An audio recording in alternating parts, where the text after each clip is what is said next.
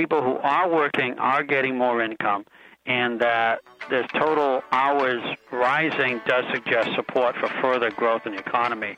So we don't expect a double dip recession here.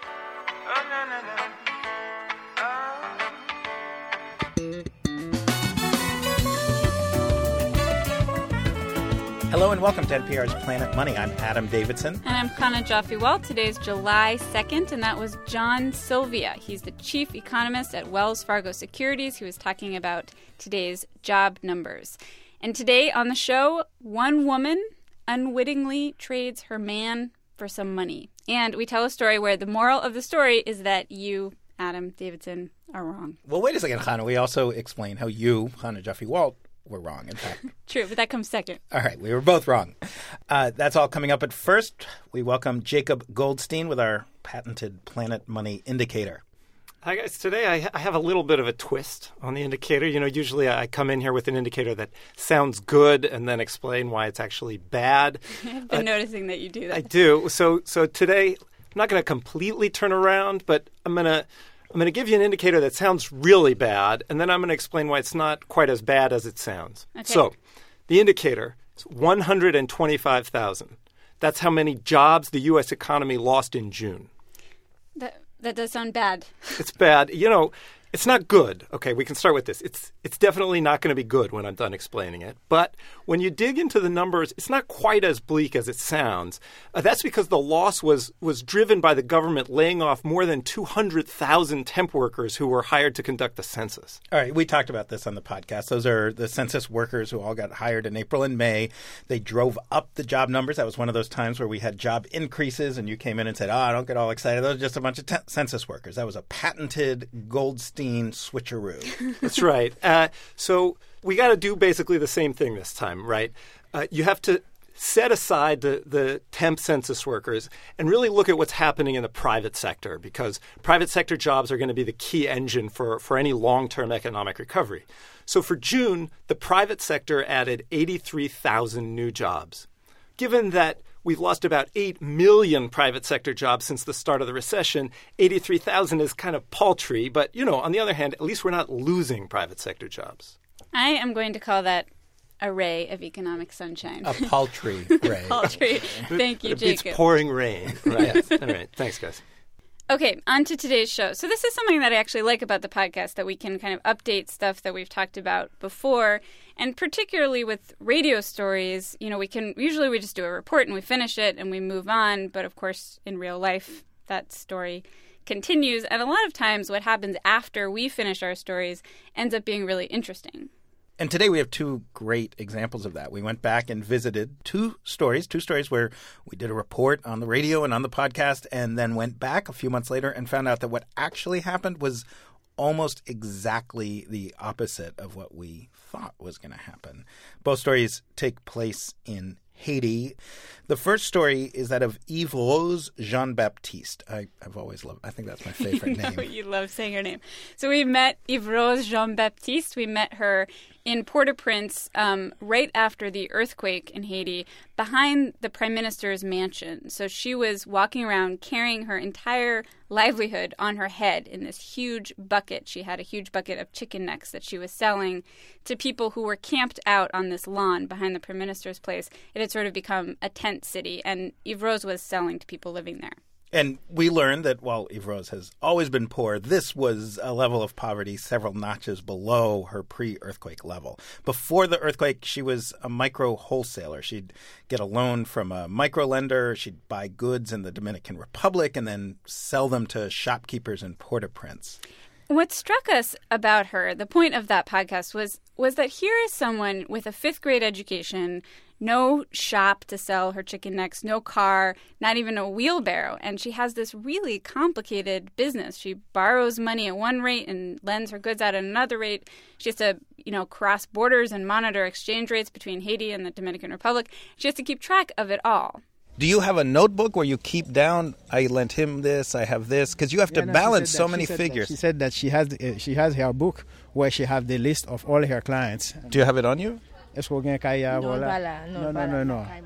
So that was tape from our original story several months ago, and we learned that Yves Rose lost almost everything she owned in the earthquake, but she still owed the bank several hundred dollars, money she had no way of getting. She was trying to make money off the chicken necks, but that was just a few pennies a neck profit. She wasn't getting there. So we were with Jean Paulin Mathurin. He's economic advisor to Haiti's prime minister. He was doing the translating in the tape. And he said that Yves Rose helped him think about something in a new way. He, he's part of the team deciding how to spend the billions of dollars that's flowing into Haiti. And there's all these plans about rebuilding the country in all sorts of ways. And he was thinking, wait a second, there's tens of thousands of people just like Yves Rose. Maybe we just need to get them money, get money into their hands. If she were in a better position to do much more business, let's say double the business, it means that with a little push, how useful could we be? Adam, when Jean Paulin said that, it seemed like a really theoretical thing to say. Like, sure, that would be great. We should get some money into Yves Rose's hands so she can build a better life.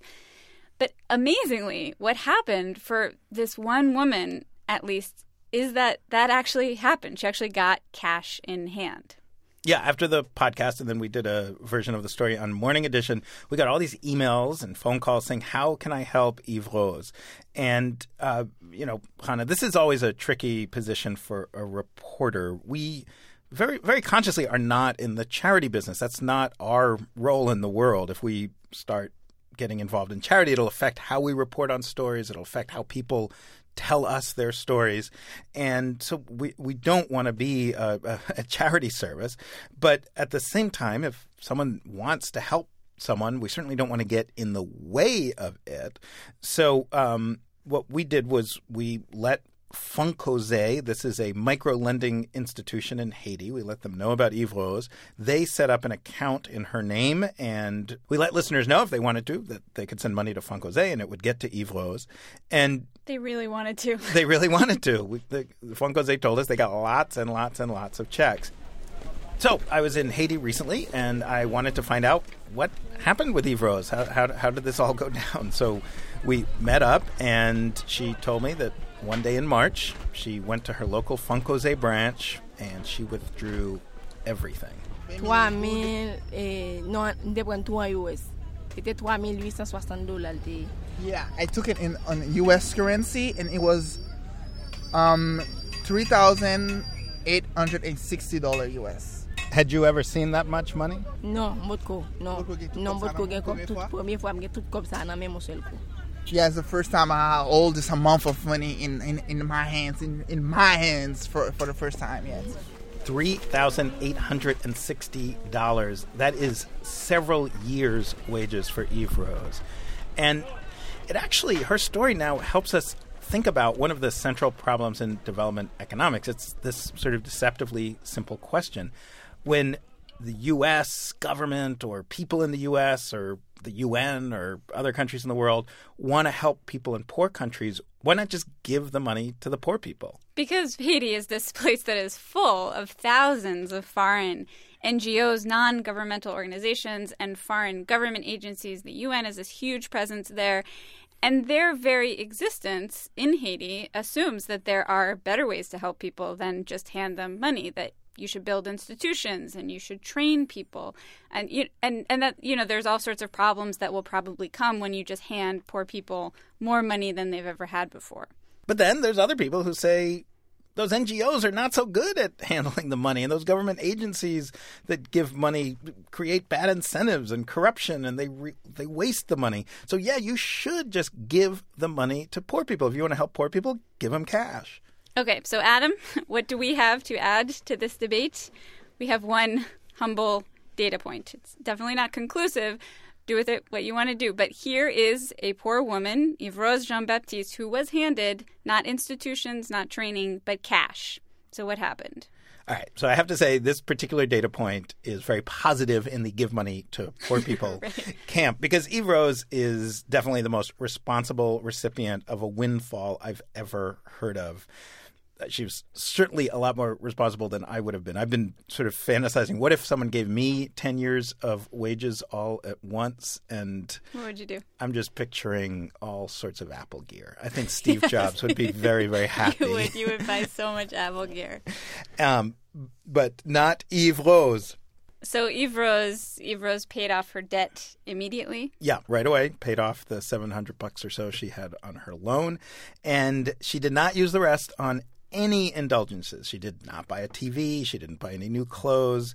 She didn't even spend it on things that I would not consider an indulgence, like a house. She's still living in that tent in the tent city. She said she doesn't want to waste money on a house. She paid for her four kids to go to school in the countryside. They lived there with relatives, so she gave them some money so they could feed her kids. And the rest of the money she just invested in her business. And she actually took me there and showed it to me. Ok, Okay, so th- ok. this is all yours. Ouais. Tout ça, c'est pour Tout ça, c'est pour moi. Ça, all of this. So you have, let's see, you have corn, maïs. Uh, your beer, hot sauce. Dominican wine. Oh, that's wine. So before the earthquake, her inventory was just whatever she could carry in her arms and on her head. Now Yves Rose has an actual stand in an outdoor market. Chana, you've been to these markets in Haiti. Right, we should say that's a big deal because most people sell their stuff just sitting on a blanket with all the stuff spread out in front of them. It was a huge investment. It cost around fifteen hundred bucks Haitian. That's around two hundred US. But having this stand changes everything. She can stock so much more stuff than just what she can carry in her hands.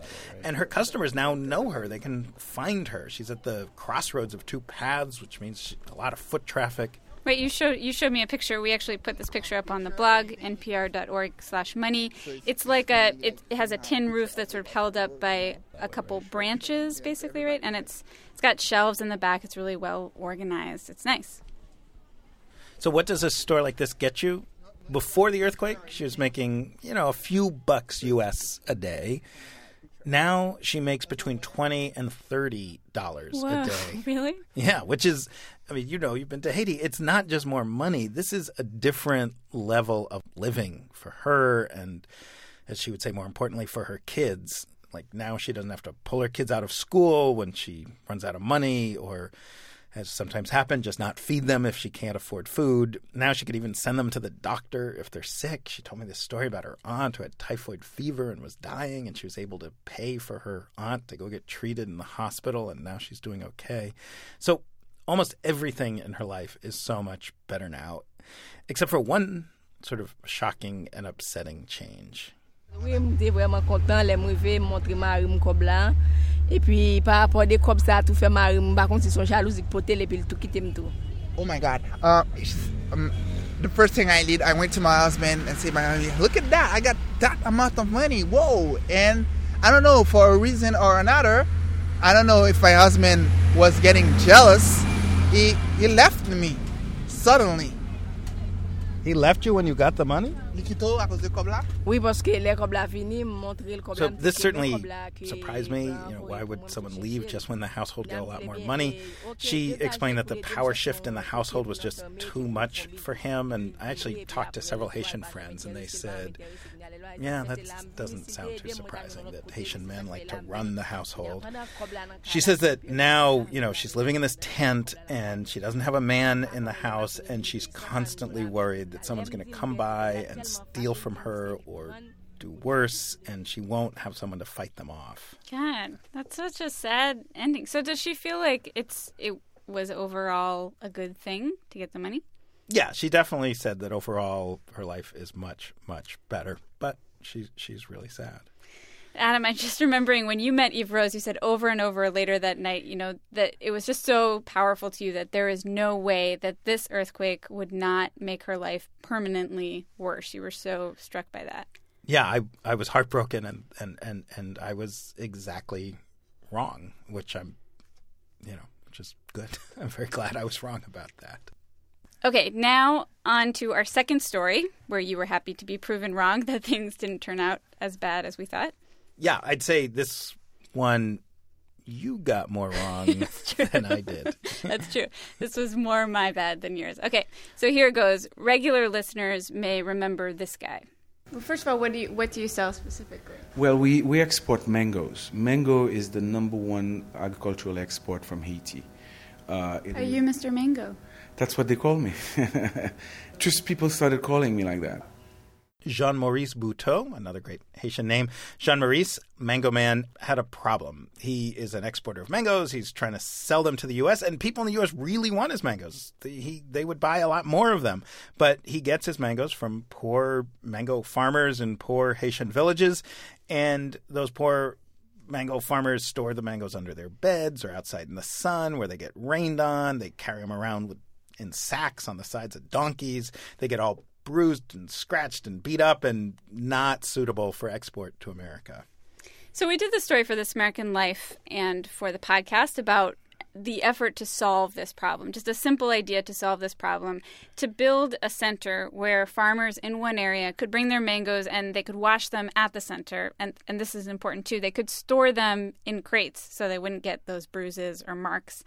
And the idea was this would be good for Jean Maurice, but it would also be good for the farmers too, because they could make more money. And the story was about how even though all the Haitian farmers wanted this center, the Haitian mango exporter wanted the center, all these NGOs and even the U.S. government were committed to building the center, and yet the center never got built. And we followed this. Our story ended with after a year and a half of trying to make this center happen, one of the NGOs quit. Just well, the U.S. actually cut their funding. Actually, Chana, do you have the original script from the story? No. I know you do because you showed it to me. So why don't you read the last line? All right, fine. Okay, so the last line of that story went something like this. The two Marché staff, that's the NGO, the two Marché staff we met left Haiti a couple weeks ago. Mango season has opened without crates. And this, of course, is how you can continue to have 10,000 NGOs in a country that keeps getting poorer. So now, Chana, we finished this story about the Haitian Mango Processing Center that would never be built on a Friday. And we sent Jean Maurice an email saying, hey, you got to listen for yourself over the weekend. And he responded after we finished the story saying, oh, good news. They're going to open the Mango Center on Monday. And I remember you and I going, yeah, right they are. Yeah, but you can't tell that story because, in our defense, I mean, Jean Maurice had been saying this exact same thing for months. The first time I met him, you know, right after the earthquake, I talked to Jean Maurice and he was saying they were going to break ground on the center the following Monday. I thought it was like something that was just about to happen.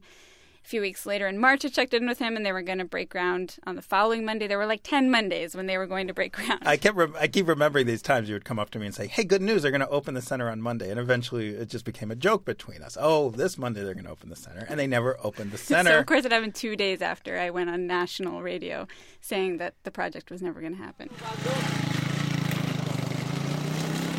Chana, I can say I saw it with my own eyes. It is true. Caitlin Kenney, our fabulous producer, and I went to Casal, the village that we profiled, about 40 minutes north of Port-au-Prince, and we saw it with my own eyes.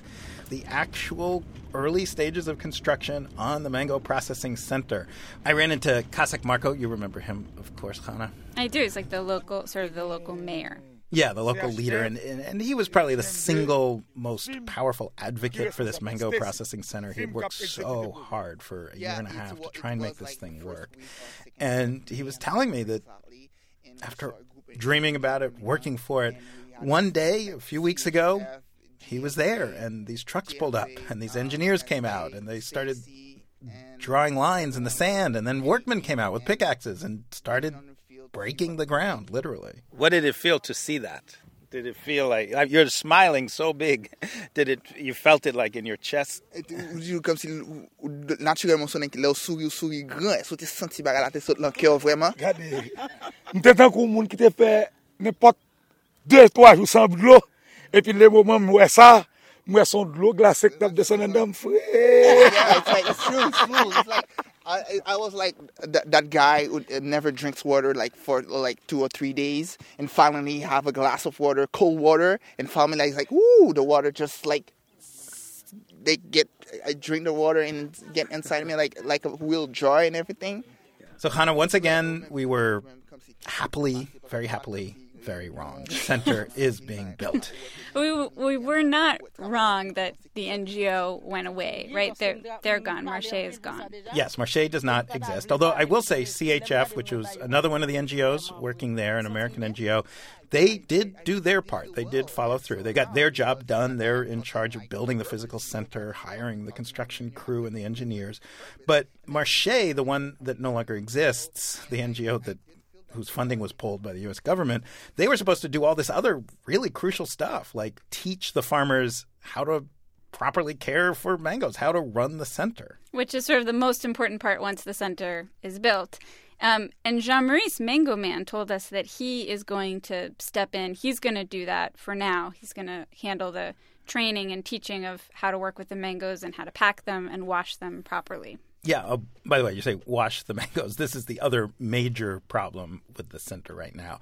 The center's main function is to wash mangoes, which means water. You need water to wash mangoes. Um, and Marche, the NGO that doesn't exist, was going to help them with that. So Casac Marco took us out on, to the side of this road. It was so hot, blazing sun, and there's all these like 19 and 20 year old guys working all day long trying to get water. What's your name? Jean Monique. How much is he paying you for this work? Batouche. I, I, they don't give me money for that work. Why are you doing it? We saw fell Parce que c'est zone moi. because it's my neighborhood. Here, here's the deal. There's a source of water about 27 miles from the center, and there's this old pipe that nobody really uses anymore that goes near the center but not quite to the center.